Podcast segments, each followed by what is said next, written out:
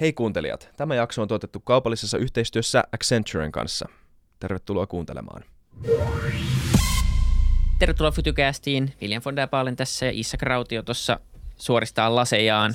Kannattaa tulla YouTubeen äh, videoversioon, niin pääsee nauttimaan näistä kaikista hyvistä erikoiskuvista. Hei, uusi jakso. Tänään on tarkoitus puhua terveydenhuollosta ja siihen liittyvistä äh, teknologioista ja ehkä myös vähän isommasta kuvasta siihen liittyen, sen tulevaisuuteen liittyen. Ja ollaan saatu studioon vieraaksi Juha Juosila ja etänä Zoomin kautta hienon taustan edessä Marko Sysiaho. Tervetuloa molemmille mukaan. Kiitos. Kiitos, kiitos kutsusta. Tämä on tosi hieno setup, mikä meillä on täällä studiossa. Tämäkin on semmoinen asia, mitä te voitte ehkä YouTubesta katsoa, mutta meillä on, Marko siis tulee etänä ja Juha saa täällä meidän studiossa. Loistavaa, kiitos, että pääsitte tänne. Tota, haluatteko antaa lyhyen tota, esittelyn siitä, että keitä te olette?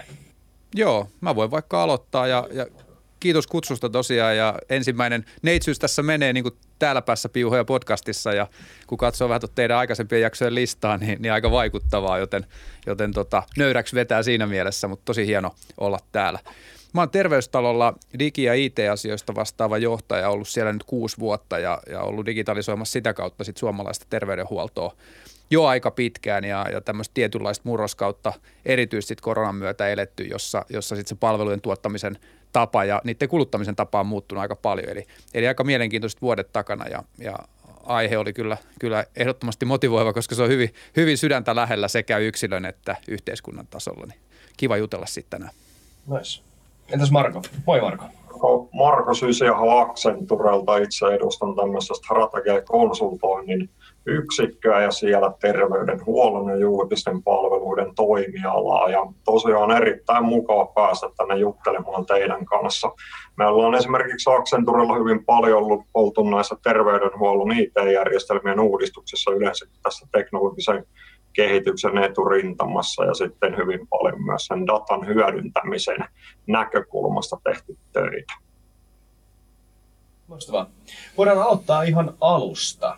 Tota, me juteltiin vähän, me aina semmoiset pienet lämpiöjuttelut ennen näitä jaksoja ja yritetään vähän saada jonkunnäköistä niin kuvaa siitä, että mistä jutellaan. Mutta sulle oli Juha tärkeää saada kerrottua jonkunnäköinen tota, historiallinen konteksti ö, siinä, että mistä me puhutaan tänään jotta me voitaisiin ymmärtää paremmin sitä. Joten haluaisit antaa pienen taustatuksen siitä, että mikä on, millä näkökulmaa saa tässä asiassa? Joo, mielelläni. tota, oikeastaan se niin kuin iso muutos on loppujen lopuksi aika viime aikojen juttu. Et jos me ajatellaan niin kuin kaksi ja puoli tuhat vuotta taaksepäin, niin sieltä löytyy ne ensimmäiset niin kuin Hippokrateen aikaiset ikään kuin ohjeet tai lääketieteen opinnot lainausmerkeissä, jolloin tämä on lähtenyt tämä tietyn tyyppinen, voisi sanoa ehkä lääkärikeskeinen kehitys liikkeelle, jossa on joku, joka on opite, opetellut asiat ja sitä kautta kokemuksen myötä tulee siinä ekspertiksi ja ihmiset tulee heidän luo, kun on ongelma. Ja tämä on sitten sen jälkeen jatkunut aika pitkään loppujen lopuksi samanlaisena. Tietenkin lääketieteessä paljon kehitystä ja ollaan saatu rokotteita ja valtavia, valtavan hyviä lääkkeitä ja hoitomuotoja ja muuta sellaista.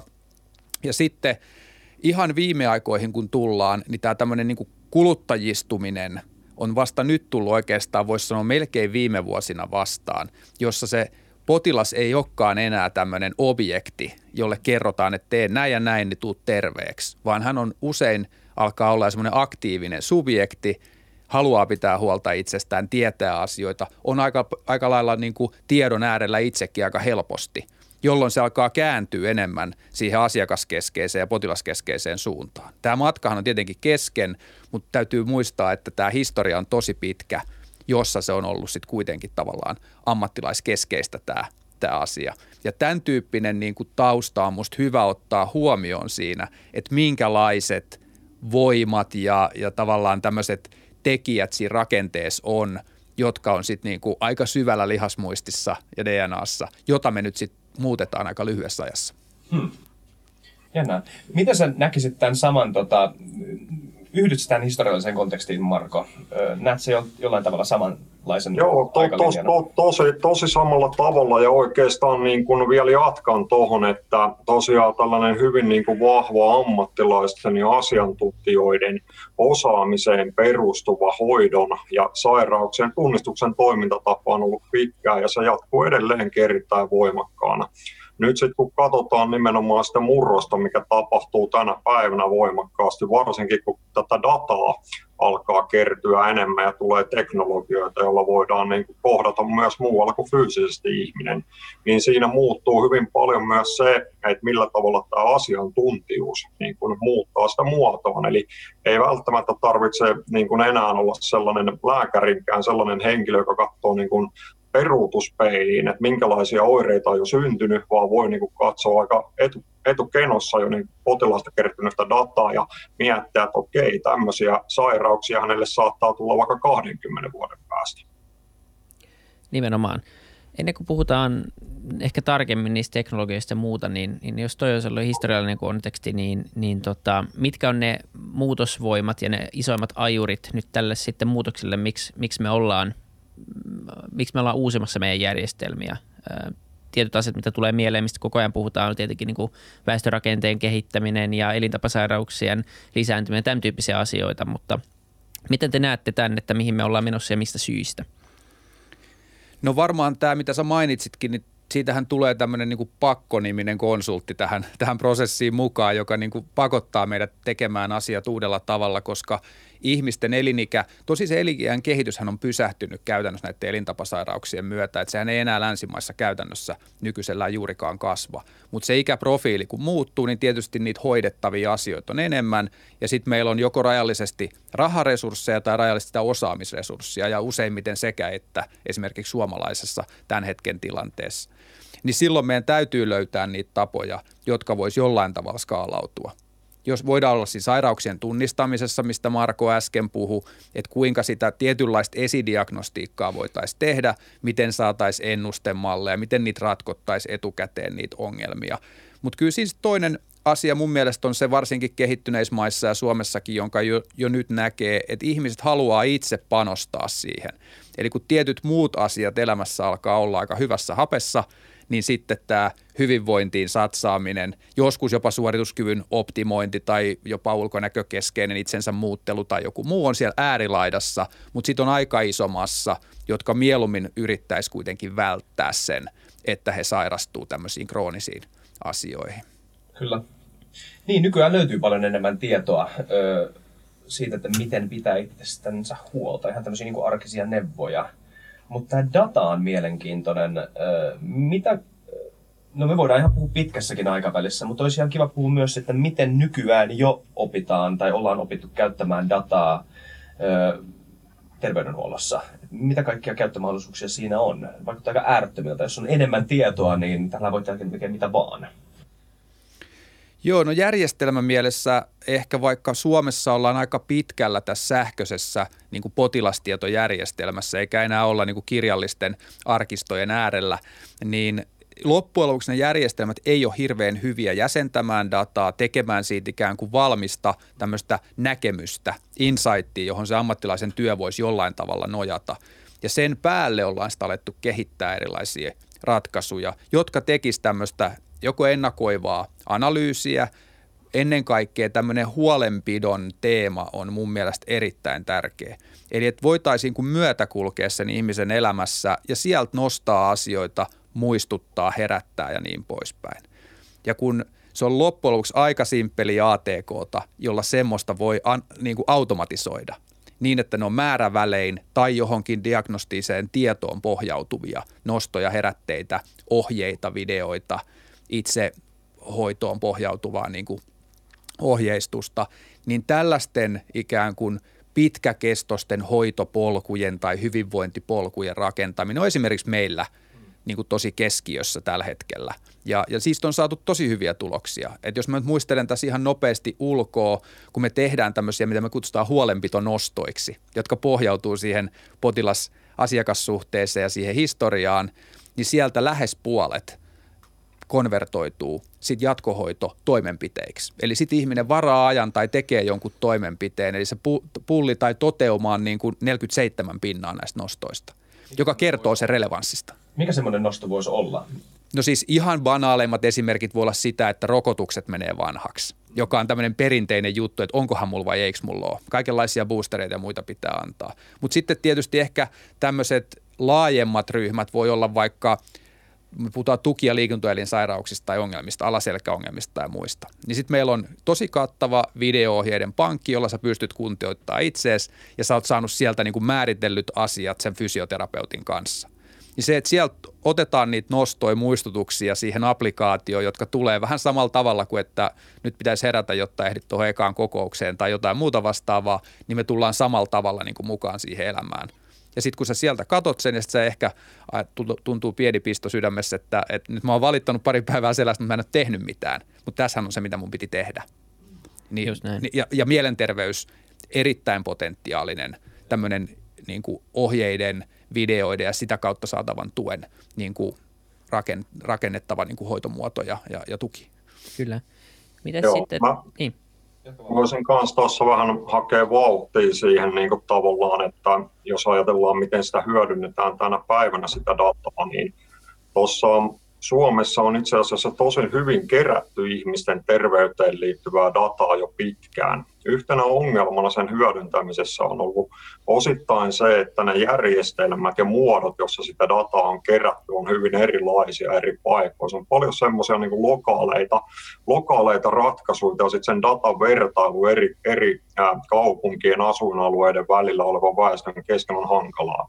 No sitten toinen kysymys on se, että kun mennään enemmän tällaiseen integroituun niin kuin datan yhdistämiseen, missä on yhtenäistä tietoa, on niin kuin asiakas- ja potilastietojärjestelmiä, joissa on yhteinen muoto laajalle väestölle, niin on se, että miten paljon sitä hyödynnetään. Niin, ä, oma kokemus on se, että sitä hyödynnetään vielä hyvin vähän tai, tai niin kuin pääsääntöisesti melko melko tota, ää, niin kuin yksinkertaisella tavalla sitä hyvinkin rikasta dataa, jota meistä jo kerätään tällä hetkellä.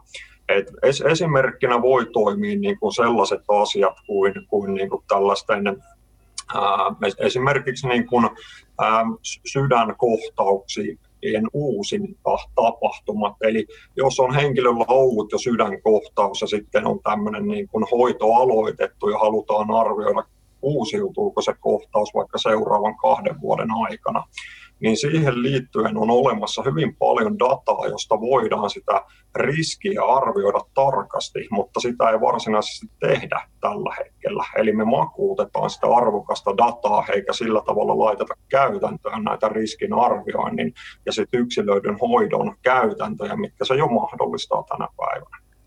Mikä se syy on, että sitä dataa ei käytetä? Onko se regulatiivinen vai asennekysymys vai mistä se on?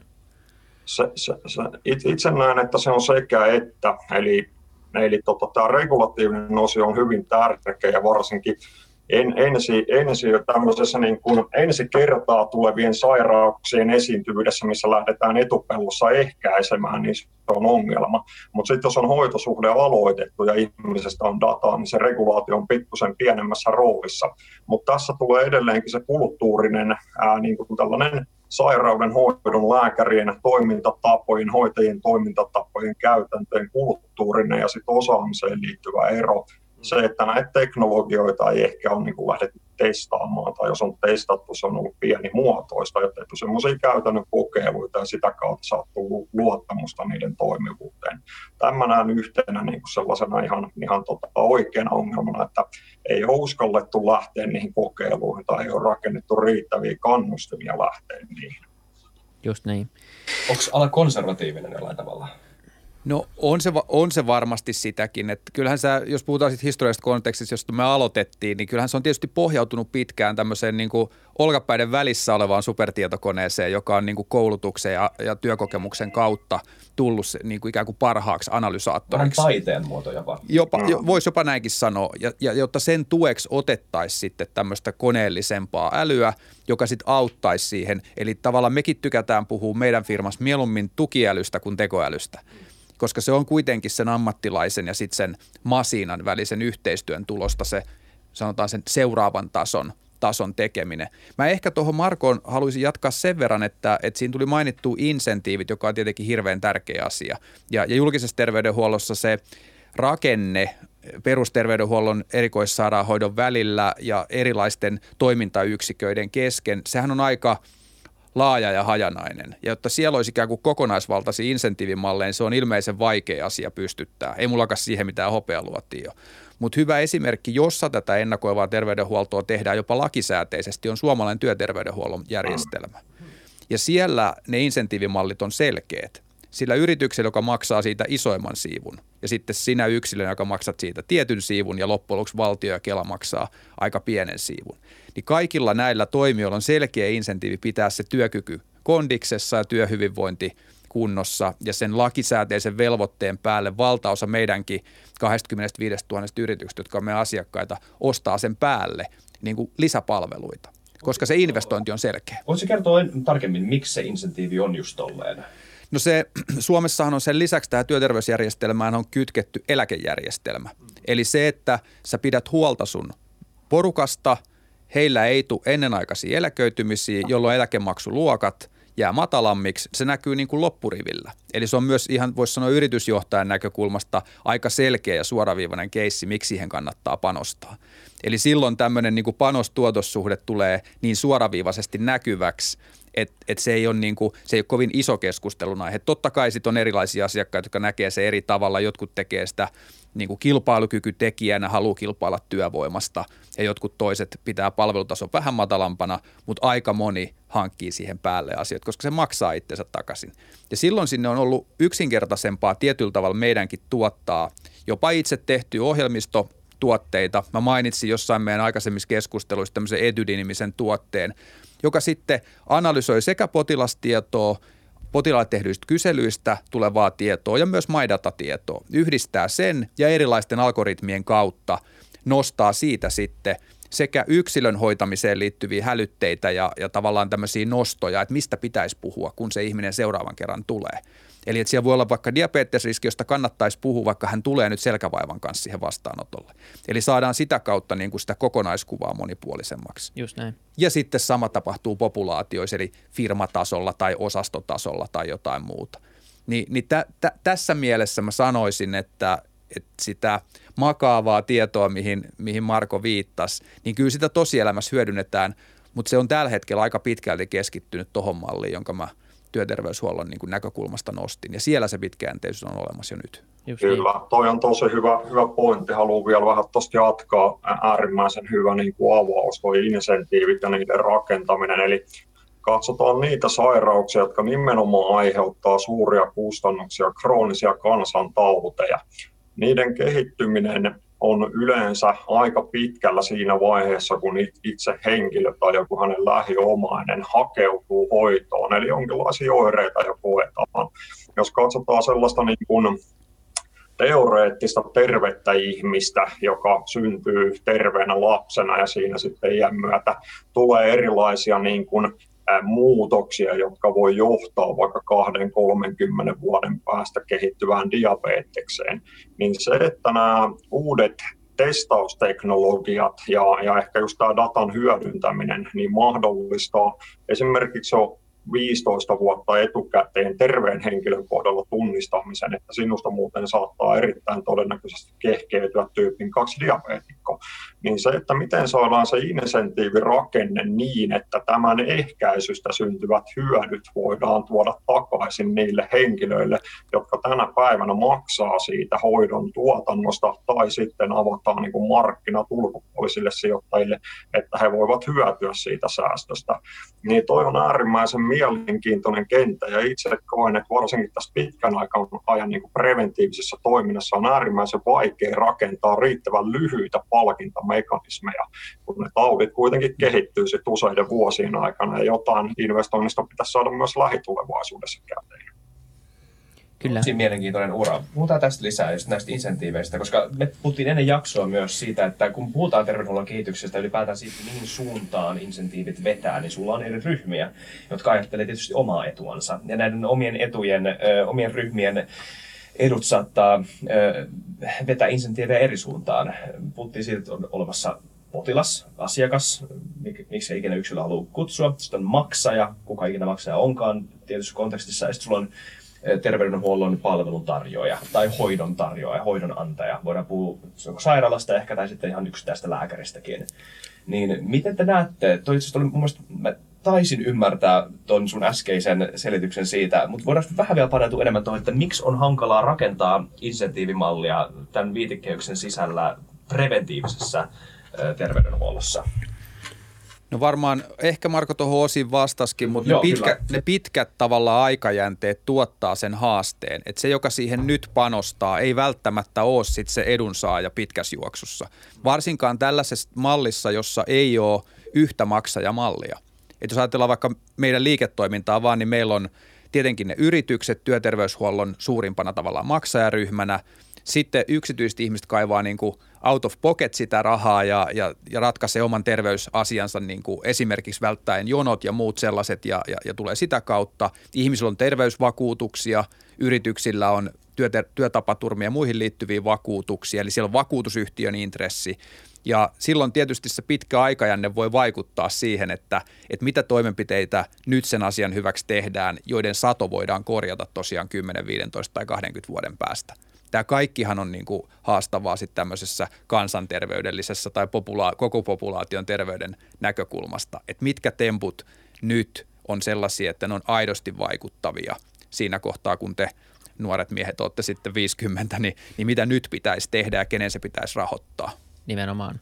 Miten te näette sen mahdollisuuden sille, että me pystytään populaatiotasolla siirtymään no sekä preventiiviseen ja, ja sitä kautta ehkä siinä yhteydessä myös tämmöiseen yksilöllisempään äm, terveydenhuoltoon, koska jos miettii sitä järjestelmää tällä hetkellä ja niin kuin ihan vaan karrikoiden maalaa, että mitä se on, niin kyllähän se on, se on niin kuin nimenomaan sitä, että sä meet sinne, kun sulla on joku vikana, sitten sulle annetaan, sulle tehdään niin tietyt perusdiagnoosit, kun sä tuut vaikka lääkärin vastaanotolle, ja sitten sulle annetaan joku äh, hoito, joku lääke, joka perustuu siihen diagnoosiin, mikä on tehty, joka on jossain määrin äh, aina semmoinen niin kuin tavallaan – koulutettu arvaus, sanotaanko näin. Hmm.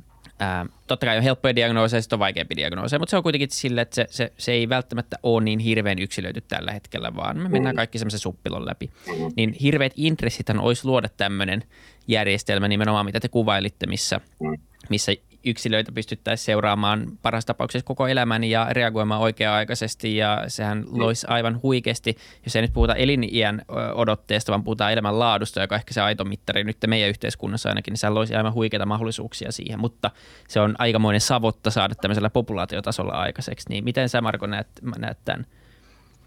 Se on tosiaan hy, hyvin, hyvin iso savotta ja yhtenä, yhtenä niin kuin ehkä sellaisena ää, hidasteena ainakin ja tämänhetkisenä esteenä näen tosiaan sen, että, että pitää niin kuin saada aika, aika selkeä suostumus tältä henkilöltä itseltään käyttää hänestä kertyvää dataa. Ja sitten tämän henkilön itsekin on, on niin kuin oltava jossain määrin kiinnostunut ja aktiivinen jakamaan sitä.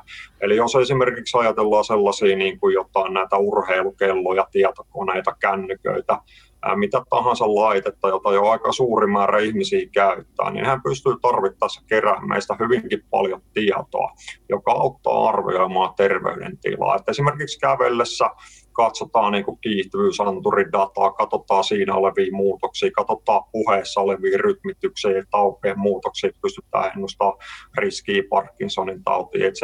Siellä on paljon mahdollisuuksia. Mutta se, että saadaan suurelle määrälle ihmisiä riittävä halukkuus myöntää tätä dataa sellaiseen ennakoivaa käyttöön, niin se on tosi vaikea ratkaista, koska ihmisten itse pitää jostain saada se niin kuin into, into tähän oman terveyden edistämiseen.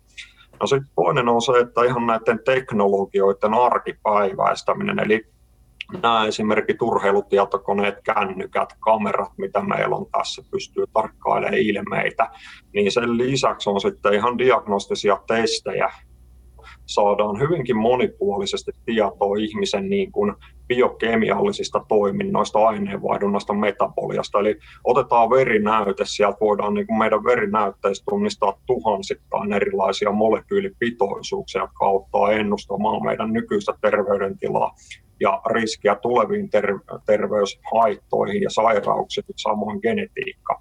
Niin se, että tällaisia niin kuin jotakuinkin vielä kalliita ja, ja hyvin pitkälle edistyksellisiä teknologioita onnistutaan tuotteistamaan riittävästi niin, että niistäkin tulee arkipäiväisiä, niin on toinen.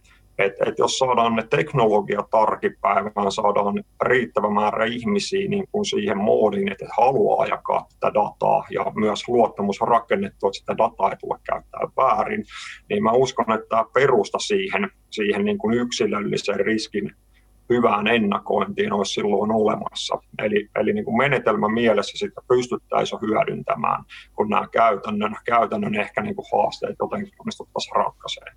Ja sitten siellä vielä tähän sanon niin kuin sen, että tässä niin kuin lähentyy hyvin paljon sen yksilöllisen kansanterveyden näkökulma. Että mitä tarkempaa tietoa yksilöstä saadaan, niin sitä tarkemmin pystytään sit yksilön omasta riskistä sit summaamaan ja aggregoimaan ne kansanterveyden niin kuin aggregaattiluvut ja riskit. Eli tämä niin kuin datan tarkentuminen tulee lähentämään sit osittain myös sitä niin kuin kansanterveyden ja yksilön terveyden terveyden näkökulmaa ja, ja myös keinoja, miten niihin voi, voi puuttua. Kyllä, ehkä niin kuin lisäyksenä vielä tuohon, niin jos miettii vielä sitä tilannetta nyt, kun sä tuut, niin me ollaan aika vahvasti, ollaan kuitenkin potilaskertomuksien äärellä tai, tai varassa vielä, että House sanoo aina House siinä TV-sarjassa, että potilas, potilas valehtelee aina, ehkä ei tarvitse olla ihan niin kyyninen, mutta potilas ei aina ehkä muista, ja jos vaikka muistaisi, niin ei pysty näkemään itseensä objektiivisesti, niin kun kysytään, että miten sä syöt, niin mä syön terveellisesti. Ja liikutko paljon, niin, niin liikun paljon, mutta sitten kun on sitä dataa, mitä pystyisi jakaa, missä sun sormus kertoo, että sä istut 13 tuntia päivässä ja sitten sä träkkäät sun ruokaa ja huomaat, että sä et syökkää ihan hirveän terveellisesti loppupeleissä, niin tietenkin se auttaa tekemään oikeanlaisempia suosituksia verrattuna siihen, että potilas sanoo olevansa mallioppilas, vaikka tietenkin lääkäri ymmärtää tietyissä tilanteissa, että näin ei ole, mutta mut, mut se, on, se on todella mielenkiintoista se, että mihin se, mihin se voi, voi mennä. Ähm, Voinko mä jatkaa tuohon, tuohon vielä sen verran, että, että miksi ei sitten hyödynnetä kaikkea, mikä on nyt mahdollista, niin totta kai se, tästä tuli mainittu, Isak varmaan taisi mainita tavallaan konservatiivisuus-sanan, niin, niin tokihan niin kuin lääketiede on konservatiivinen tiede. Uskoo pitkälti siihen, että erilaisten pitkittäismittausten kautta saadaan riittävä todistusvoima asioille. Ja nyt nämä, mistä me puhutaan tässä, että 250 biomarkkeria vaikka Nightingale-mittauksessa on niin kuin valtava määrä ja mitä siitä voidaan laskea ja ennustaa tai, tai tuhat jossain toisessa, mitä Marko sanoi, ne on aika tuoreita asioita, jolloin tavallaan tämmöiset ihan perustellustikin erilaiset käypähoitosuositukset ja, ja, ja tavallaan tämän tyyppiset suositukset, joita, joita viranomaisten taholta annetaan, ne muuttuu verrattain hitaasti. Mm. Mutta muuttuuko ne liian hitaasti on sitten semmoinen kysymys, johon ei voi vastata niin kuin geneerisesti – että kyllä tai ei. Niin, se on hyvä, it depends. Kyllä, hyvä selkeytys kuitenkin, että tätä niin väittelyä ei voi infantilisoida sanomalla, että se konservatiivisuus olisi sellaista järpäisyyttä. Että niin kuin varmasti on hyvä syy sille, ettei niin kuin terveydenhuollon tulevaisuutta vaan disruptoida tuosta noin vaan. Ju, juuri näin, että, kyllä. Et, mutta kyllä kuitenkin sitten mä sanoisin, että semmoinen paradigmamuutos, jos nyt sellaista sanaa haluaa käyttää, hieno jossa tämä, hieno sana ja iso juttu, jossa tota yksilön niin kuin muuttuminen tämmöisestä objektista, että se on joidenkin hoitosuositusten kohde ja sille määrätään lääkkeet ja niin poispäin, muuttuminen niin kuin aktiiviseksi subjektiksi, niin, niin sehän on kyllä aidosti tämmöinen paradigman muutos. Ja kyllä, nyt sitten mitä meidän pitäisi pystyä nykyistä paremmin tukemaan, on tämmöinen – komplianssi, tämmöinen niin hoitomyöntyvyys. Et olkoon mm. kyse niistä fyssariohjeista ja siihen liittyvästä usein aika pitkästä kuntoutuksesta. Me puhuttiin vähän tuossa etukäteen, että, että miten, miten käy, kun yrittää laihduttaa nopeasti ja kilot tulee takaisin niin kuin korkojen kanssa. Ni, niin tavallaan siihen liittyvä tämmöinen pidempiaikainen tuki, joka auttaisi siinä komplianssissa. Lääkkeitäkin, niin mä en muista tarkkaan, mutta niistä jää niin kuin about puolet kaiketi syömättä, jotka mm. sulle on määrätty, tai ei syödä reseptejä tai kuureja loppuun tai jotain. Ja aika sama mm. asia voi helposti koskea myös näitä muita niin kuin hoitotoimenpiteitä. Niin siihen rakennettava tuki, joka auttaisi sitä nykyään jo vähän ehkä enemmän kiinnostunutta ihmistä, itse kiinnostunutta ihmistä niin kuin tukemaan. Nämä olisi niitä kar, niin kuin arkipäiväisiä juttuja, joissa teknologialla on aika iso rooli. Kyllä. Tuossa haluan, oli tosi, tosi hyvä kulma just tämä hitaus tavallaan siitä, että jos, jos katsoo nyt hyvin niin kuin pelkistään sitä prosessia, että miten päädytään johonkin hoitotapaan käypähoitosuositukseen, niin tehdään perustutkimusta tehdään tieteellisiä julkaisuja, jotka menee vertaisarvioinnin kautta läpi. Sen jälkeen tehdään validaatiotutkimuksia. Jos siinä päädytään lääkekehitykseen, tehdään lääkekehityksen eri vaiheet, hyväksytetään, todetaan sen jälkeen tulee niin kuin joku paneeli, joka toteaa, että jees, nyt meillä on niin kuin ihan, ihan ok vaihtoehto ja voimme päivittää käypähoitosuositusta. Sykli voi olla niin kuin siitä, kun keksintä tehdään siihen, että se on käytössä esimerkiksi 30 vuottakin.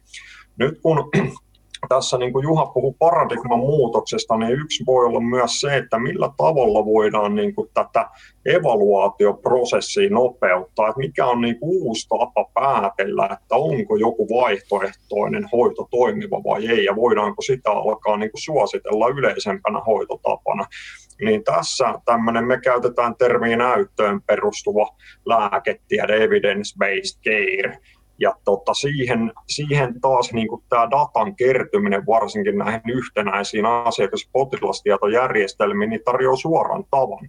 Eli sen lisäksi, että on tällainen niin kuin pienehkö määrä tieteellistä tutkimusta tekevää joukkoa, niin voidaan tuoda massoittain niitä käytännön hoitotyötä tekeviä lääkäreitä ja hoitajia, jotka kirjaa järjestelmän, että okei, sinulle annettiin tätä lääkettä, sitten vaan seurataan, mitä sulle tapahtuu seuraavan niin kuin viiden vuoden aikana. Ja kun tätä kertyy, tätä tietoa, niin saadaan käytännössä reaaliaikaisesti päivittyvää näyttöä kaikista maailman niin kuin annetuista hoitopäätöksistä ja hoidoista.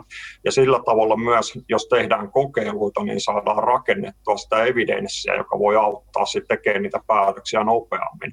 Niin tämä näen itse yhtenä sellaisena mahdollisuutena myös, millä voisi niin kuin sitä nykyistä hyvinkin konservatiivista ja varmaan hyvistä syistä hidastakin prosessia nopeuttaa.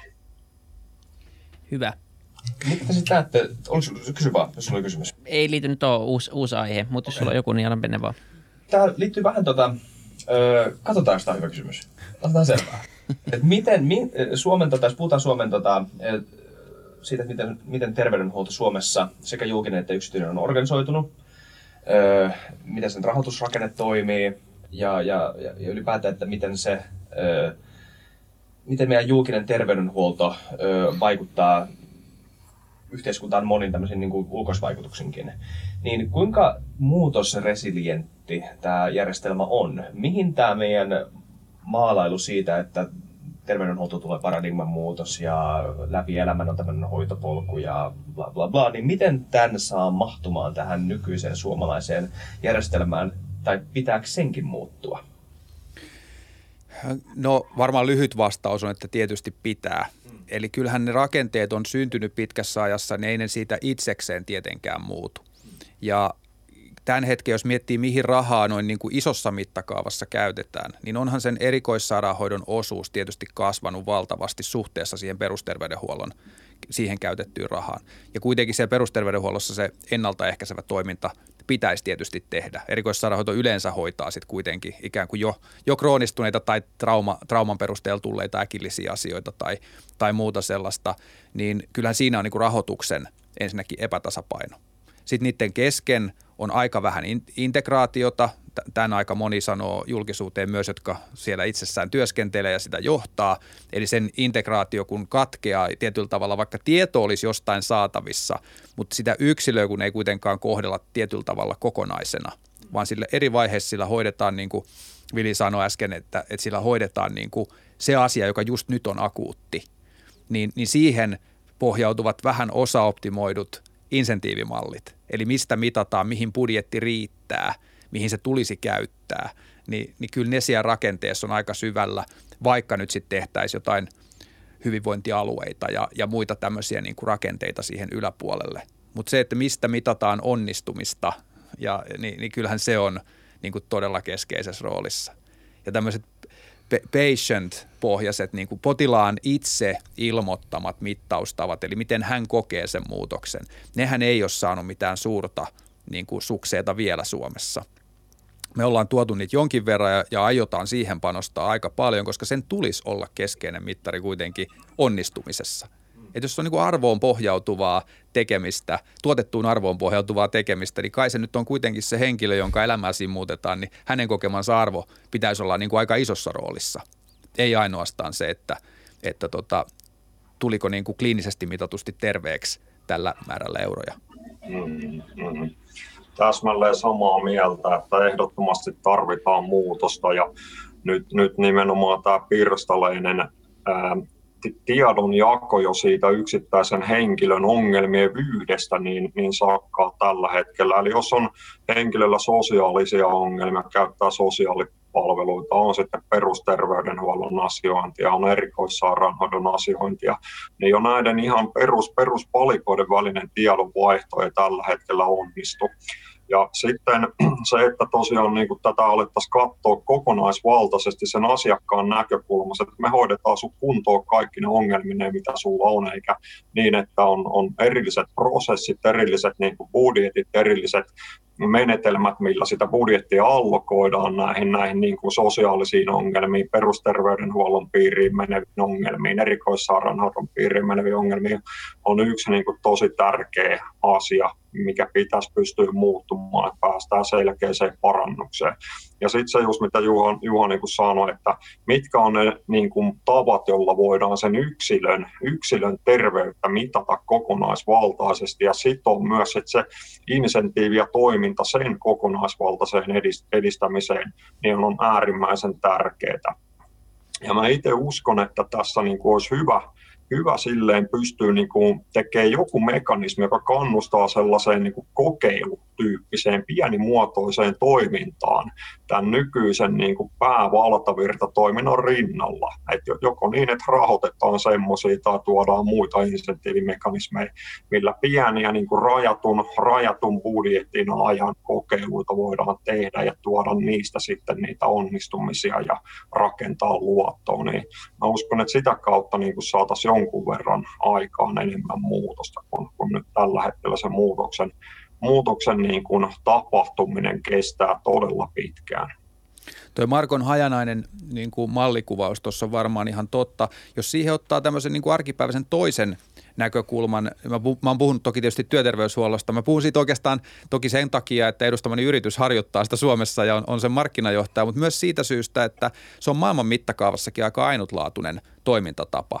Ja sitten jos sen tuo tähän meidän tämän hetken arkeen, niin meillä on potilastietokanta, jossa on 4,3 miljoonan suomalaisen potilastietoja. Jos ihminen on sopimuksella kiinni meidän palveluissa, meillä on 300 toimipisteen verkosto, jossa voi mistahansa asioida. Sillä on aina sama tieto käytettävissä, eli pystytään oikeasti hoitamaan ja ottamaan asioita. Että jos työntekijä vaikka vaihtaa paikkakuntaa tai matkustaa työkseen pitkin Suomeen, niin löytyy tosi läheltä aina se paikka, jossa on oikeasti se tieto käytettävissä. Useinhan se tietysti viittaa näihin akuutteihin asioihin, mutta voidaan myös tehdä sitä pitkäjänteistä tekemistä jossa esimerkiksi, jos ajatellaan tämmöinen terveyskysely, meillä on tämmöinen muutama kymmenen eri terveyden domeinia, jota se kyselee ihmiseltä, ja sitten se luokittelee vähän niin kuin vihreä valo, oranssi valo, punainen valo tyyppisesti, ja siitä seuraa erilaisia aktiviteetteja, jotka on sitten sovittu sen työnantajan kanssa, että nämä ikään kuin kuuluu tähän.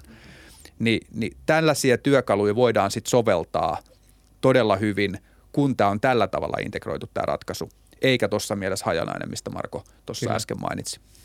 Miten sitten jos otetaan kirosana eli sote, tai en tiedä onko se kirosana, siitä on eri mielipiteet, mutta se on ainakin sana, joka esiintyy paljon ja siitä on veivattu ja väännetty nyt viime vuodet. Ja mä voin sanoa, että me ei Fytykäsissä tehty oikeastaan ikinä mitään sote-jaksoa, niin meillä ei mitään niin kuin valtavaa sote-asiantuntijuutta ole, mutta tota, miten sotea pitäisi ajatella ja sote-muutosta ja tätä, tätä niin uusia hyvinvointialueita ja, ja sitä, mitä nyt on tapahtumassa, niin miten sitä pitäisi ajatella tässä kontekstissa? Eli onko se ikään kuin uhka vai onko se mahdollisuus terveydenhuollon tulevaisuudelle? Eli harmonisoiko se, yhdenmukaistaako se, mikä ehkä mun käsittääkseni on ollut jotenkin kuitenkin tavoitteena ainakin joissain mm. aspekteissa, vai niin kuin mihin, mihin tämä johtaa, jos pitäisi vähän nyt tässä leikkiä ennustajaa? No, mm. in, intressivapaasti voi olla vähän vaikea tässä munkin vastata, eh, Kyllä. vastata mutta tota, kuulija tossa, joo, kuulijat ottaa sen varmaan huomioon ja, ja, ja ymmärtää, mistä, mistä tässä ollaan tulossa. Mutta ky, kyllähän tässä niinku, musta se näyttää huolestuttavalta vähän, että et ei me selvästikään olla, voisi sanoa, ää, asennevapaasti ottamassa käyttöön kaikkea sitä osaamista ja resurssia, joka olisi otettavissa käyttöön. Että kyllä sitä nähtiin ikään kuin koronahoidossa, testauksessa, rokottamisessa, muussa, että sielläkin oli, vaikka se oli niin voimakas äkillisesti iskenyt asia, niin siellä oli erilaisia viiveitä, että saatiin ikään kuin kaikki resurssit käyttöön ja hommat pelaamaan yhteen. Me ollaan toki tarjottu sitä edellisen sote-uudistuksen yhteydessä aktiivisesti, mikä se malli voisi olla, ja toki tullaan tarjoamaan tässäkin. Ja, ja sen mä haluan sanoa, että julkinen sektori, sairaanhoitopiirit ja muut on meille erittäin tärkeä ja hyvä kumppani. Eli siellä on paljon halukkuutta kehittää toimintamalleja, kehittää niitä yhdessä. Nyt vaan täytyy sitten pitää huoli siitä, että ikään kuin se hallintorakenne siinä yläpuolella ja siihen liittyvä lainsäädäntö ja rahoitusmallit ei sitten sisällä semmoisia pidäkkeitä, että järkevät jutut jää tekemättä. Että mm. kyllä me niin kuin halutaan, välillä jossain kohtaa tuntui, kun puhuttiin sote-uudistuksesta ja yksityisistä terveysjäteistä ja muista, että et, et, et, et mitä järjestöjä nämä lähestulkoon on, on nämä meidän niin kuin munkin edustamat tahot, että et ikään kuin olisi joku osa ongelmaa, vaikka ne aidosti on ja haluaa olla osa ratkaisua. Ja, ja tämä on semmoinen osa, jonka niin kuin toivoisi nousevan esiin. Että valitaan ne parhaat tavat, käytetään ne parhaat resurssit, toimintamallit, et ceterat, niin me pystytään parantamaan aika paljon. Mutta ei se mikään niin kuin hopealuotio, että et, et, jos, jos sä sitä toivoit tavallaan tuolla kysymyksen asettelulla, niin harva uskaltaa sitä varmaan tässä kohtaa niin kuin sanoa. Joo, en mä, sitä mä en Joo. olettanut. Joo, mä, mä voisin myös tuohon, niin että tämä uhka vai mahdollisuus, niin silleen kun katson, me toimitaan paljon tosiaan julkispuolen asiakkaiden kanssa tässä omassa yksikössä, niin ehdottomasti mahdollisuus. Ja, ja pikkusen niin kuin toi, toi, mitä Juha sanoo, niin se on niin kuin hyvin, hyvin niin kuin just kun katsotaan sitä palvelun tuotantoa ja sitten järjestäjälle sitä, joka ne palvelut rahoittaa, että millä tavalla voidaan se palvelutuotanto optimoida, niin erittäin relevantteja pointteja. Mutta jos katsotaan esimerkiksi sellaisista hyvin niin kuin peruspalikoiden näkökulmasta niin kuin siitä, että millä, minkälaista tietoa yleensä ottaen ihmisistä pitäisi pystyä keräämään, niin nyt kun tulee tämä hyvinvointialueiden järjestyminen, niin sieltä on tullut kaikille yhteiset minimitavoitteet, että mitä tietoja pitää pystyä keräämään. Ja tämä on sellainen niin kuin mun mielestä ehdottomasti mahdollisuus, eli rakennetaan tavallaan nyt pakon edessä kaikki hyvinvointialueet rakentaa peruskyvykkyyttä kerätä ainakin jotkin yhteiset tiedot, joita voidaan käyttää terveyden seurantaan, voidaan käyttää kustannusten seurantaan, voidaan käyttää sen palvelun tehokkuuden seurantaan, josta sitten taas niin kuin järjestäjät, maksajat voi tehdä vertailua, että missä palvelupaikassa onnistutaan vaikka tuottamaan kustannustehokkaasti murtumien, murtumien hoitoa jne. Niin tässä on tosi paljon semmoista mahdollisuutta. Ja, ja tota uhkamielessään itse oikeastaan näe semmoisia niin pitkällä aikavälillä niin, niin mitään, mitään ongelmia, että ehkä nyt akuutisti kaiken pitää tapahtua nopeasti, niin on, on vaikea niin kuin sanoa, että onnistutaanko näin lyhyessä ajassa ilman kaaosta, mutta pitkällä aikavälillä itse näen ehdottomasti mahdollisuutena tuosta tiedon ikään kuin yhtenäisyydestä, mulla tuli yhtäkkiä vielä semmoinen hauska, hauska esimerkki, että, että tavallaan tässä lääketieteellisen tai potilastiedon kirjaamisessa on tämmöinen niin kuin vapaan tekstin muoto on ollut vallitseva elementti pitkään ja, ja on, on yhä edelleenkin. Ja sitten rakenteinen kirjaaminen, joka sisältäisi sitten semmoisia datapisteitä, jotka olisi sitten ATK-mielessä helpommin hyödyntettävissä, niin se on niin kuin pienemmässä roolissa. Ja aina kun sitä lisätään siihen prosessiin, niin sitten se siihen ammattilaisen työhön vaikuttaa aika selkeästikin, eikä aina millään myönteisellä tavalla pelkästään.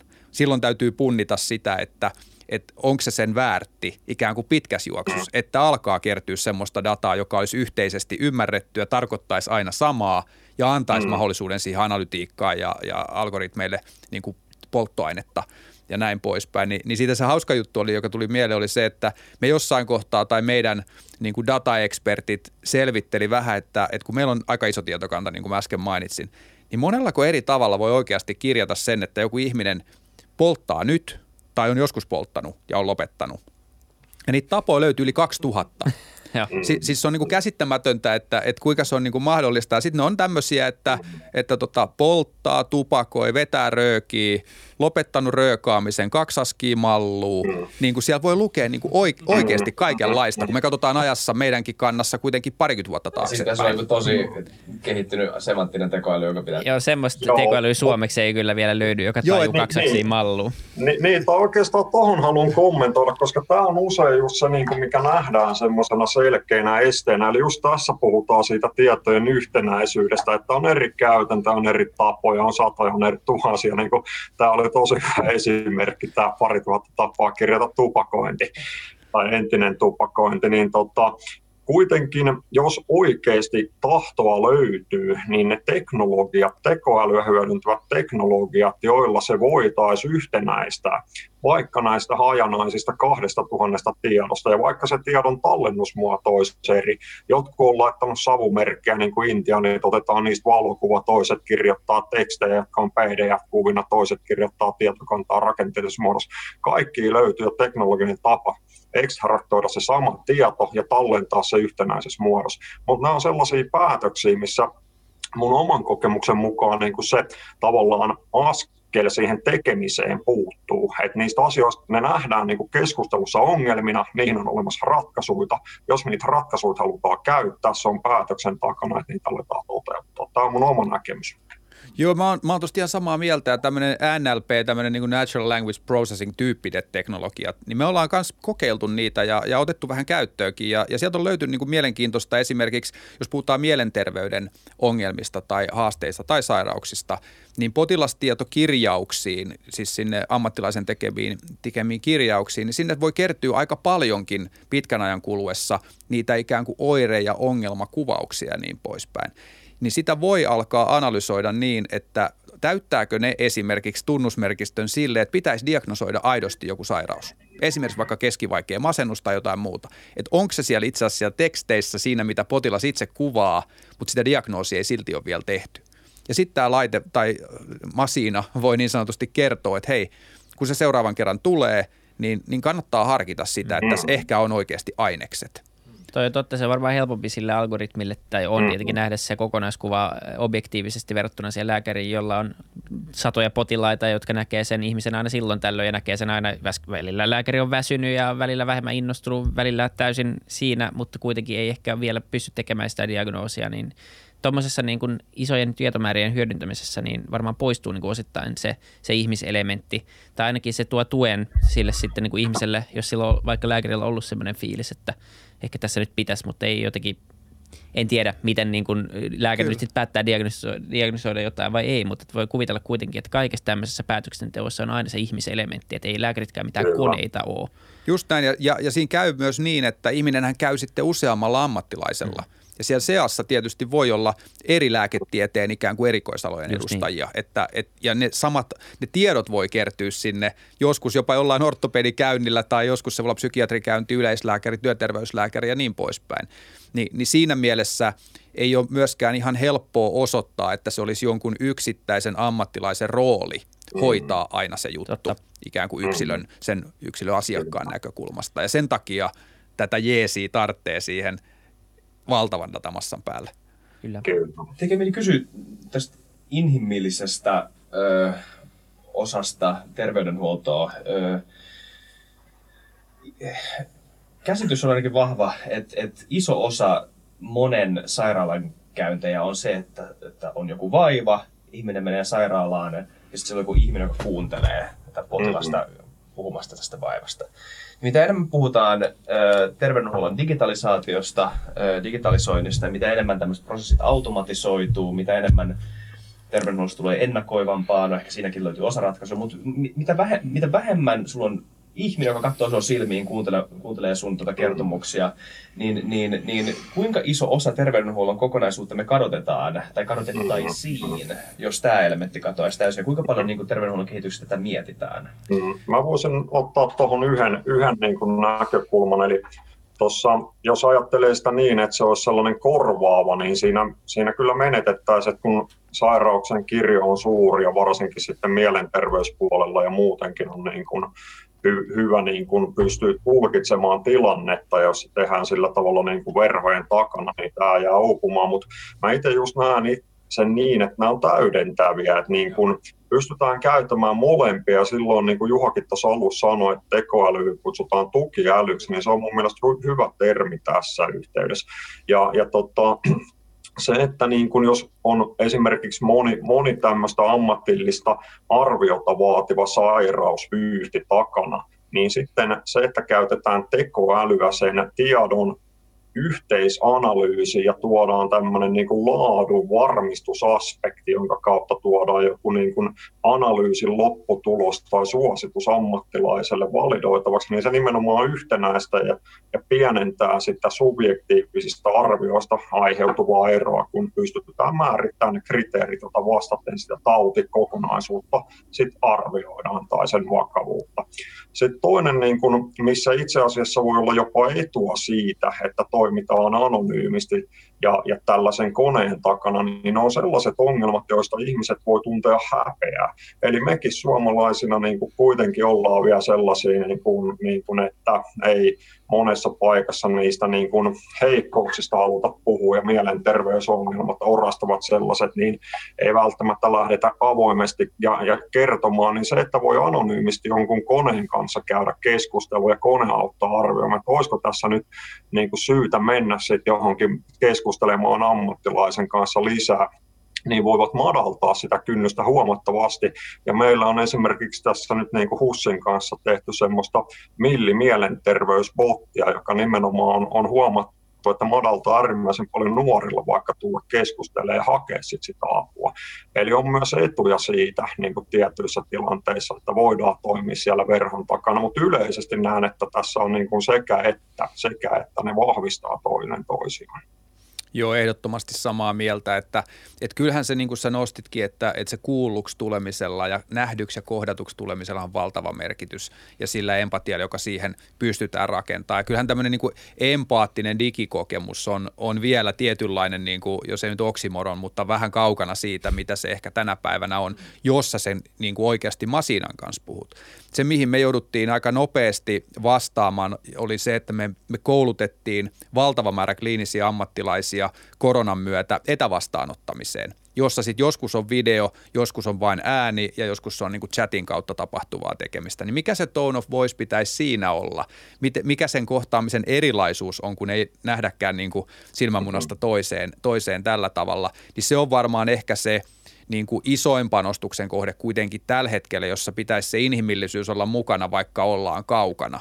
Ja, ja tota, jos miettii, että mikä näiden etäpalvelujen hyöty noin laajemmin. No sitähän me ei kauheasti tässä vielä juteltu, mutta jos siihen saa loikata ihan, ihan lyhyesti, joo. kun nyt tajunnanvirta sinne heitti, niin resurssit kun on rajalliset, siitä nähdään niin kuin mediassa jatkuvasti eri suunnista puhetta, että hei, ei meidän riitä kliinisiä ammattilaisia joka paikka. Varsinkin erilaiset erikoisalat on hankalia sijoittaa niin kuin haja-asutusalueelle. No työterveyden puolella varsinkin, mutta myös suomalaisen julkisen terveydenhuollon kanssa tehty, ollaan tehty yhteistyötä tämmöisillä etädiagnostiikalla ja avusteisella etävastaanotolla. Eli siellä on, jos me ei saada ihotautilääkäriä tai kardiologia jonnekin, mutta siellä on sairaanhoitaja, niin on olemassa erilaisia mittalaitteita, otoskooppeja tai, tai miksi niitä kulloinkin kutsutaan, jolla saadaan relevanttia kliinistä informaatiota kulkemaan niin kuin live-yhteyden yli – eikä se ole edes mitään niin kuin high-techia. Meillä on, meillä on tosi makeen, tavallaan makeen näköinen juttu talvivaarakaivoksilla niin kuin tuo Sotkamon lähellä, jossa on semmoinen vähän niin kuin merikontin näköinen tai ehkä pari konttia, semmoinen niin kuin vastaanottopiste, jossa sitten sairaanhoitaja voi kuunteluttaa keuhkoja, sydäntä tai, tai tehdä muita tutkimuksia ja asiantuntija voi olla täällä – Helsingissä tai Turussa tai Tampereella tai jossain muualla. Ja sitä kautta me saadaan vietyä sitä erikoisalatietämystä tuommoiseen mm. lokaatioon, joka olisi muuten aika mahdotonta noin mm-hmm. niin kuin kustannus- ja, ja, ja niin kuin tavallaan hyö, kustannushyötyanalyysin kautta. Kyllä. Ja tuossa to, on varmasti paljon järkeä ja ylipäänsä se, se tuntuu, että se etävastaanotto on aika hyvä idea, koska teilläkin varmaan dataa siitä, että kuinka suuri osa käynneistä on vaan siitä, että sä tuut hakemaan lääkkeitä tai jotain muuta vastaavaa. Hei, mulla on kuumetta, tai jotain, mä tarvitsen antibioottikakuurin. Sä et voi mennä sitä itse hakea apteekista ilman sitä lähetettä, sä tarvitset sen. Niin se, että sun pitää vaivautua niin kuumeessa, odottaa jossain, vähän ankeeta aina kuitenkin, ihan sama mitä siellä panostaa asiakaskokemukseen, niin semmoisessa lääkärisalissa tai siellä käytävillä odottaminen, siellä on joku lehti, jota on luettu 500 kertaa viimeisen viikon aikana – ja sitten sä meet sinne, sitten todetaan yhdessä sama juttu, että ok, ja sitten sä, lähette, sit sä vielä meet äh, niinku apteekkiin hakemaan, ja sitten sulla on se niinku lopputulos. Se siellä sohvalla, sängys, kuumeessa, avaat, chatti päälle, moro, mulla on kuumetta, mä tarvin lääkkeitä.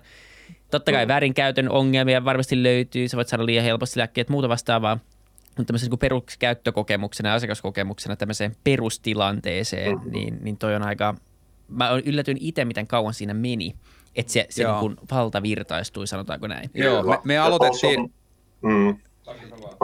He- Heitän tuohon vielä lyhyen, eli toi to, tosi niin kuin hyvä esimerkki just siitä, että miten niin kuin voi arkipäivästää sitä digitaalisten välineiden käyttöä. Ja mun mielestä toi myös se, sen lisäksi, että se niin kuin tuo näitä niin kuin aikasäästöjä ja kustannussäästöjä, niin saattaa parantaa laatuukin, koska tuollaisen niin kuin etäseurannan kautta voidaan niin kuin tehdä hyvin pienessä ajassa tarkempaa ja, ja paljon tiheämpää seurantaa. Eli jos nyt vaikka niin kuin varataan varsinaisia fyysisiä käyntejä kerran kolmessa kuukaudessa, niin tämmöisiä henkilön tekemiä lyhyitä, lyhyitä niin kuin etävastaanottoja tai vastaanoton eri variantteja voidaan järjestää sitten vaikka kerran kuukaudessa, kerran viikossa ja välissä kerätä niin kuin tietoa, sit suun, kerätä tietoa ja lähettää tietoa.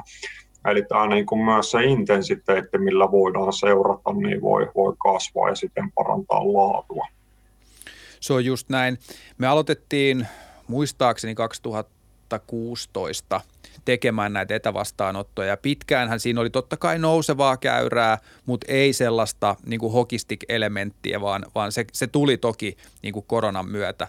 Mutta se mikä siinä oli hyvä, että oltiin pohjalle kehitetty erilaisia kyvykkyyksiä, joiden skaalaaminen onnistui sitten päivissä ja, ja viikoissa siinä hetkessä, kun yhtäkkiä ihmiset ei aidosti halunneet tulla. Ja sitä kautta sitten taas jälleen se pakkoniminen konsultti tuli paikalle ja auttoi ymmärtää, että aika laajaa kirjoa pystyy kuitenkin hoitamaan tota kautta. Ihan tyypillisiä näitä tilanteita, jossa, jossa ihmiset potentiaalisesti rasittaa esimerkiksi julkista terveydenhuoltoa vaikka virtsatietulehdus-epäilyksen kanssa. Että sit sä meet sinne ja, ja paikan päälle jonotat jossain päivystyksessä ja sitten sä annat sen virtsanäytteen ja sit sä saat ne lääkkeet.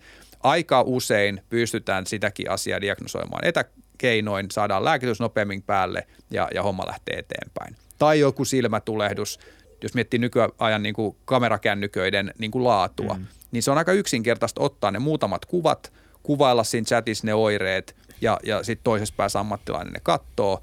Ja, ja ihan henkkohtakokemustakin voi sanoa, että, että tota, oikein on mennyt, kun pari kertaa tällaista on joutunut tässä viiden vuoden aikana esimerkiksi vaikka hoitamaan.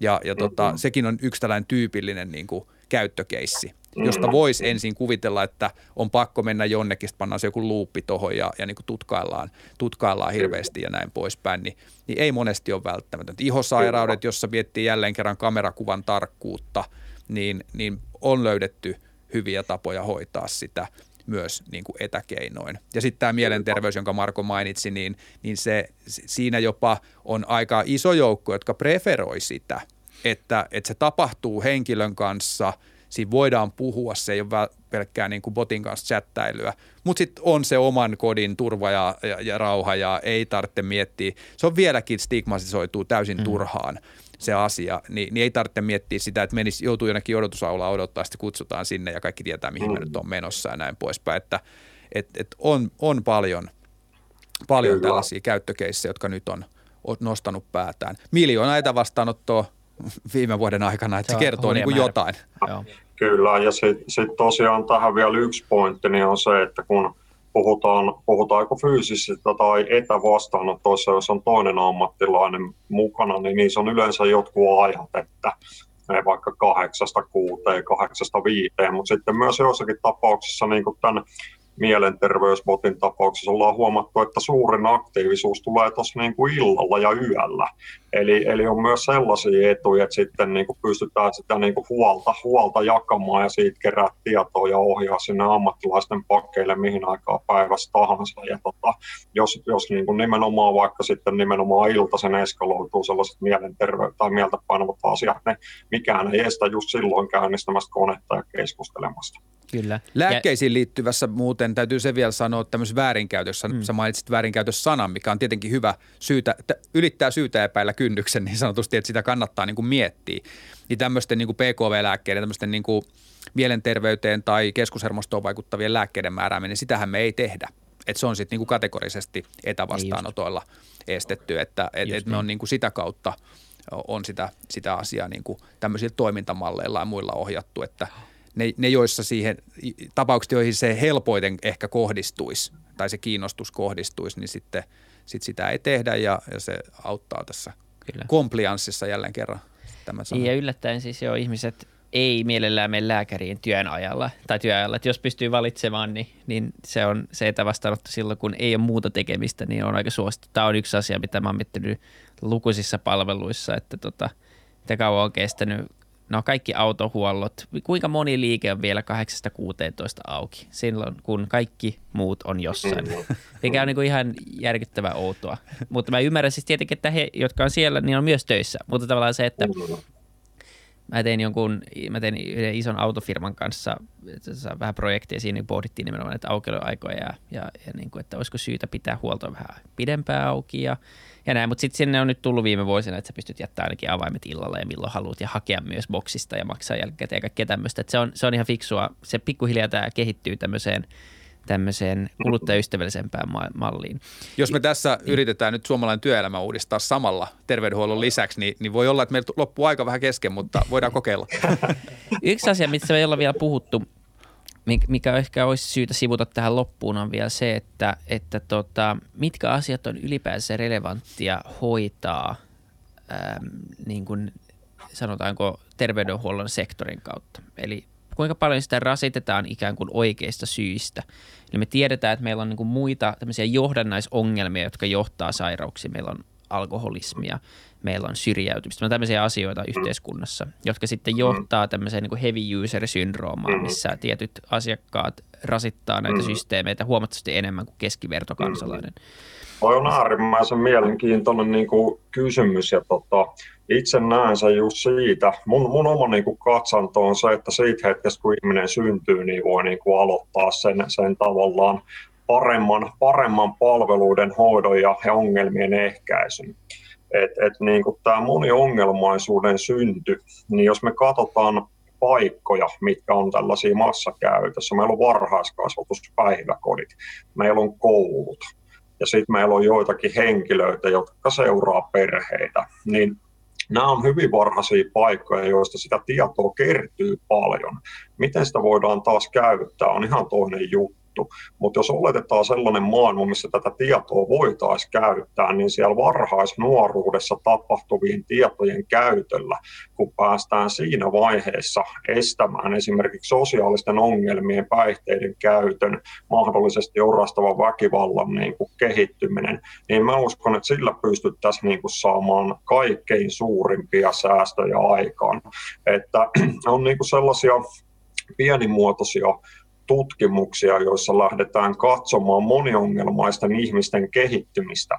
Eli katsotaan sitä, että jos tulee perusterveydenhuollon kautta jonkun tietyn, tietyn terveysongelman takia, tulee erikoissairaanhoidon kautta, jonkun vakavamman ongelman takia tulee sosiaalihuollon kautta, niin miten siitä tämä moniongelmaisten niin kuin kehityskaari lähtee eteenpäin niin siinä niin kuin hyvin voimakkaasti näkyy se, että kaikista näistä kanavista tulee ihmisiä sinne, mutta erityisesti nämä niin kuin sosiaalisten ongelmien niin kuin se, se, se sosiaalisten ongelmien esiintyminen ja niissä näkyvät säännönmukaisuudet, ne on kyllä niin kuin hyvin dominoiva siinä, siinä niin kuin väestöryhmässä, joka aiheuttaa sit niin kuin pieni määrä ihmisiä suurimman, suurimman niin kuin sekä kustannuksen että hoitoresurssien tota, niin kuin kuormituksen jos tuossa miettii, että mikä voisi olla ratkaisu tai mistä voisi oppia, niin kyllä mä silleen on niin kuin tulevaisuuden uskonen ja optimistinen, että jos me katsotaan ehkä maailman mittakaavaskin parhaita ratkaisuja, mitä on olemassa, niin se on niin kuin suomalainen neuvolajärjestelmä –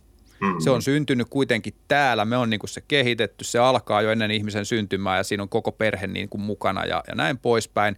Loppuu vaan ehkä sitten tietysti ajallisesti sellaiseen kohtaan, jossa jatkuvuutta ei sitten oikein löydy. Marko viittasi varhaiskasvatukseen, mitä sinne voisi liittää ja näin poispäin. Ja toinen on tämä, mitä mä nyt vähän on tässä ehkä liikaakin mainostanut, työterveyshuollon ikään kuin kokonaisvaltainen suhtautuminen sitten siinä sektorissa ja ennakoivien asioiden niin kuin miettiminen. Ni, niin meillä on sentään esimerkkejä. Nyt pitäisi vaan sitten miettiä, että no mitenkäs tätä laajennetaan niihin osa-alueisiin ja vaiheisiin, jossa semmoista ei vielä ole. Ja kuinka, kuinka se siellä sitten otettaisiin ikään kuin parhaaseen käyttöön, mitattaisiin, olisi insentiivit kondiksessa ja niin poispäin. Niin kyllä, siihen kyllä. pitäisi kääntää katse. Kyllä, ja tällaisiin lapsen ja nuorten syrjäytymiseen niin kuin liittyviin kehityksiin ollaan niin kuin nyt jo pistetty jonkun verran kokeiluita ja resursseja ja, ja siellä on esimerkiksi Kelallakin taitaa olla semmoinen lasten ja nuorten syrjäytymisen ehkäisyn niin kuin kehitys tulossa, niin tota, toi on selvästi ongelma, johon niin kuin yritetään etsiä ratkaisuja. Ja mä itse uskon, että siihen myös on mahdollista ihan pelkästään jo sitä nykyisinkin kertyvää tai olemassa olevaa tietoa jakamalla, niin saada paljon, paljon niin parempia tota, puuttumiskeinoja. Entäs sitten mun suuri elitistinen ja etuoikeutettu huoli siitä, että mä haluan olla epäterveellinen aina välillä. Välillä on kiva olla epäterveellinen. Niin, sulla on täys oikeus, jokaisella ihmisellä on täys oikeus pilata oma elämänsä niin. tälle liberaalista näkökulmasta. Ja meillä on oikeus ja velvollisuus sitten kollektiivisesti kustantaa ne seuraukset, eikö niin? niin? Tähän on nimenomaan se ar- argumentti, että sehän voisi vetää niin kuin julkisessa, julkisesti rahoitetussa terveydenhuoltojärjestelmässä, niin periaatteessa mun käyttäytymistä saisi äh, muiden tämmöisten moraalisten oletuksen puitteissa, mun käyttäytymistä saisi kontrolloida täysin. Tai niin kuin, mm. saisi ainakin kiristää. Äh, niin kuin, totta kai sä saat tehdä mitä sä haluat, mutta me ei, me ei makseta sitä sulle. No toi on kyllä sellainen eettinen kysymys, johon, johon voi olla niin kuin täydellinen itsemurha alkaa edes vastata. Ja, ja, ja, ja, kuulostaa Kiinan valvontajärjestelmä. Aika nopeasti mennään erilaisiin fasistisiin ratkaisuihin, että, tai sitten tämmöiseen niin kuin totaaliseen libertaariseen ehkä Kyllä. ajatukseen. Ja Suomihan tällä hetkellä niin kuin suurin osa tota, kehittyneistä maista elää jossain niin kuin har, jollain harmaalla alueella. On, mm. totta kai me tehdään nykyäänkin jo, me, me, me modifioidaan käyttäytymistä erilaisten tota, mm. insentiivirakenteiden kautta, koska me koetaan, että jollain populaatiotasolla se on hyödyllistä, mutta kun taas niin kuin, sitä ei lähdetä yksilötasolla kieltämään. Ja, ja, ja tekoälyratkaisuihin voi nimenomaan tulla tuommoinen bias helposti ja, ja, ja jopa tunnistamatta. Ja sehän on yksi tämmöinen niin kuin puhuttava aihe terveydenhuollon piirissä. Toki se on niin kuin muissakin, muillakin niin kuin elämänalueilla, mutta terveydenhuollon niin kuin tekoälyratkaisuissa ja tällaisten niin kuin ongelmien tunnistamisessa ja toisaalta resurssien kohdentamisessa ja muussa, niin se on, se on kyllä jatkuva keskusteluaihe, että miten se pysyy eettisenä ja, ja, ja vinoutumavapaana just tuosta näkökulmasta, ettei me aleta sitten joko suosia väärin tai, tai sorsia – sorsia sitten väärin nimenomaan tuollaisten vaikka elämäntapavelintojen kautta. Että nämä tämmöiset vakuutukset, terveyteen liittyvät vakuutukset, joihin sitten, joista sä voit saada vaikka alennusta, kun sä osoitat elävässä terveellisesti, niin sehän kuulostaa totta kai niin kuin, niin kuin hienolta ajatukselta, mutta en mä sitten toisaalta ihmettele, jos joku sitä katsoo ikään kuin nimenomaan päinvastaisesta kulmasta. Ni, niin, tota, e, e, niin kuin sanottu, ehkä mennään sellaiselle etiikan alueelle, jossa, jossa nyt sellaisen vahvan käsityksen julistaminen on, toi on tosi on Kyllä, kyllä. Joo, toi on, toi on tosi, tosi vaikea ja niin kuin mielenkiintoinen kysymys, että ei, ei uskalla heittää nyt niin kuin mitään, mutta oma, oma sellainen niin kuin mielipide on se, että, että tämä niin kuin pitää sallia ihmisille, että niin kuin tehdä parhaamme sen tiedon jaoksi, että mikä on niin kuin hyväksi meidän oletus, hyväksi sinun terveydelle ja elämälle, mutta se henkilö haluaa, niin mun mielestä se pitää sallia, mutta se, että miten siitä kannetaan sitten ne kustannukset ja vastuut, ja jos on niin kuin kaksi potilasta jonossa ja toinen on tämmöinen tietoisesti oman elämänsä tuhonnut ja toinen on sitten vaikka niin kuin ihan, ihan täysin omaa syyttä, niin sitten kun siinä tulee se jonovalintatilanne, miten toimitaan, en, en osaa sanoa, mutta niin kuin periaatteessa on sitä mieltä, että pitäisi sallia ihmiselle se mahdollisuus tehdä omat päätökset niin kauan kuin ei suoraan vahingoita muita sillä omalla toiminnalla. Kyllä, mutta sitten se, se, siitä syntyy se mielenkiintoinen seuraava kysymys, mikä takia tämä on niin vaikea ongelma, että kuinka paljon siitä halusta tehdä näitä huonoja valintoja on, on ikään kuin, niin kuin tietoinen päätös ja kuinka paljon johtuu semmoisesta huonosta luupista, että sä oot jo syrjäytymässä, sä oot päihtynyt tai muuta vastaavaa. Ja, ja näin, ja, ja kun me tiedetään kuitenkin, että vaikka alkoholismi on myös sairaus, se on erittäin mm. harvoin ihminen on valinnut, että mä haluan olla alkoholisti tai muuta vastaavaa. Että se on ihan tämä on todella vaikea ää, kokonaisuus. Sitten vaikka jos se menisi siihen, että me, me palkitaan hyvästä, mutta ei rangasta huonoa, niin onko se sitten ok? Että niin kuin kuluttaja, joka elää terveellisesti, joka pystyy osoittavansa, tai pystyy osoittamaan, että elää terveellisesti, niin voi saada vakuutusalennusta tai muuta vastaavaa.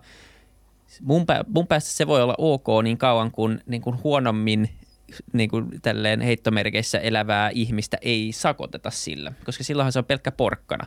Mutta onko se sitten niin kuin epäsuora, ää, epäsuora tota, piiska sille toiselle ihmiselle, en tiedä. Mm. Sen takia tämä on niin kuin todella vaikea ja siitä pitää tehdä varmaan jonkun, jonkun niin kuin eettisen – tai niin etiikkaekspertin kanssa jakso jossain vaiheessa. Markkinataloudessa tietysti voi käydä helposti niin, että jos sä annat etua jollekin, joka toimii halutulla tavalla, niin sitten se hinta nousee sille, joka mm. ei toimi. Kyllä. Terveydenhuollossa tieten, tiettyjen toimenpiteiden yhteydessä tätä yksilön ikään kuin vastuuta edistää sitä tervehtymistä, niin on kuitenkin kytketty ainakin mun ymmärtääkseni siihen, että jos me puhutaan jostakin lihavuusleikkauksista, niin sun täytyy tehdä myös muita toimenpiteitä sun elämässä, että sä pääset siihen tai, tai sitoutuu jollain tavalla. Ja lonkkaleikkauksissakin saatetaan edellyttää, että hei paino on niin kuin pakko pudottaa, muuten tämä ei ikään kuin auta tämä leikkaus kovin pitkää aikaa ja niin poispäin. Että tällaisia vähintäänkin aikalaiskertomuksia on kuullut, mutta en tiedä kuinka systemaattista ton mm. tyyppiset asiat on. Mutta se on mm. vähän tuohon suuntaan Just. liittyvä, liittyvä Ja jos pitäisi asia. veikata itse, niin mä luulen, että me mennään vahvemmin tuohon suuntaan. Jos pitäisi heittää, niin kuin, että kumpi on todennäköisempää, että tämmöisiä insentiivi, yksilöinsentiiviohjelmia ei tule ollenkaan, tai että niitä tulee laajamittaisemmin käyttöön kuin nyt, niin se on aika helppo arvata itse, että mihin suuntaan tämä menee. Mutta voi olla, että mä väärässä. Who, who knows? Onko se sitten, mulla ehkä vähän leikkaa hitaasti, mutta kun puhuttiin alussa, alussa siinä tota, sitä ennakoivan, ennaltaehkäisevän terveydenhuollon insentiiviongelmista nimenomaan ehkä maksajan näkökulmasta, niin liittyykö sen vähän, jos voisi verrata, että et, et vuonna, 12, vuonna 2019 alussa, jos oltaisiin laajamittaisesti yhteiskuntana varauduttu suureen globaaliin pandemiaan, niin se, se hahmote, niin kuin, kyky hahmottaa toimenpiteiden vaihtoehtoiskustannukset ennaltaehkäisevässä näkökulmassa on paljon hankalampaa kuin jälkeenpäin. Eikö mm. samalla tavalla jotenkin niin kuin terveydenhuollossa sama, että vaikka se kokonaiskustannus esimerkiksi erikoissairaanhoidossa saattaa olla niin kuin absoluuttisesti korkeampi, kuin oiretta hoidetaan, niin on kuitenkin helpompi mm. hahmotella ja oikeuttaa se maksu, koska se vaihtoehtoiskustannus sekä äh, tota, äh, siis rahallisesti, mutta myös terveydellisesti on helpompi hahmottaa. On se, on se su, suoraviivainen kytkös, on se juttu, joka tuossa varmaan on se niin kuin keskeinen asia, että kun sä teet nyt tämän toimenpiteen mm-hmm. tähän sairauteen, niin siitä täl, näin suurella todennäköisyydellä Kyllä. Se homma tulee kondikseen. Joo. Tämä pandemia on muuten hyvä esimerkki siinä mielessä, että, että sen sairauden vakavuuden korrelaatio tai kausaliteetti siihen, että et, et mikä sun niin kuin elämäntilanne on, niin siitä nyt varmaan sitten seuraavat tulevat tutkimukset kertoo, kun saadaan niin kuin kunnolla datakassaa ja riittävästi sitä asiaa mitattua. Että mitä jos 2019 alussa olisi tiedetty ja lähetty varautuun ja riskiryhmien osalta mm. tekemään jotain, jotka olisi vaatinut ehkä elämäntapamuutoksista tukemista ja muuta. Mm. Ja olisiko niitä vakavia niin kuin tapau- tautitapauksia tullut vähemmän, jos me oltaisiin, kun siellä on kuitenkin se asiayhteys löydetty niin kuin ylipainon tai, tai erilaisten niin kuin muiden altistavien tai tällaisten niin vakavaan tautiin altistavien tekijöiden kyllä, välillä. Kyllä. Niin olisiko, olisiko me lähdetty sitä jotenkin ponnekkaasti johtaan vai olisiko me ruvettu hankkiin niin kuin nopeammin rokotteita, maskeja, lääkettä – ja, ja tämän tyyppisiä juttuja. Niin se on, se on niin kuin mielenkiintoinen juttu, kyllä, että tehdäänkö, kyllä, tehdäänkö kyllä. nyt tulevaisuutta silmään pitää jotain toisin, koska jotainhan kyllä. tulee kuitenkin taas jossain ja. kohtaa. Kyllä, kyllä.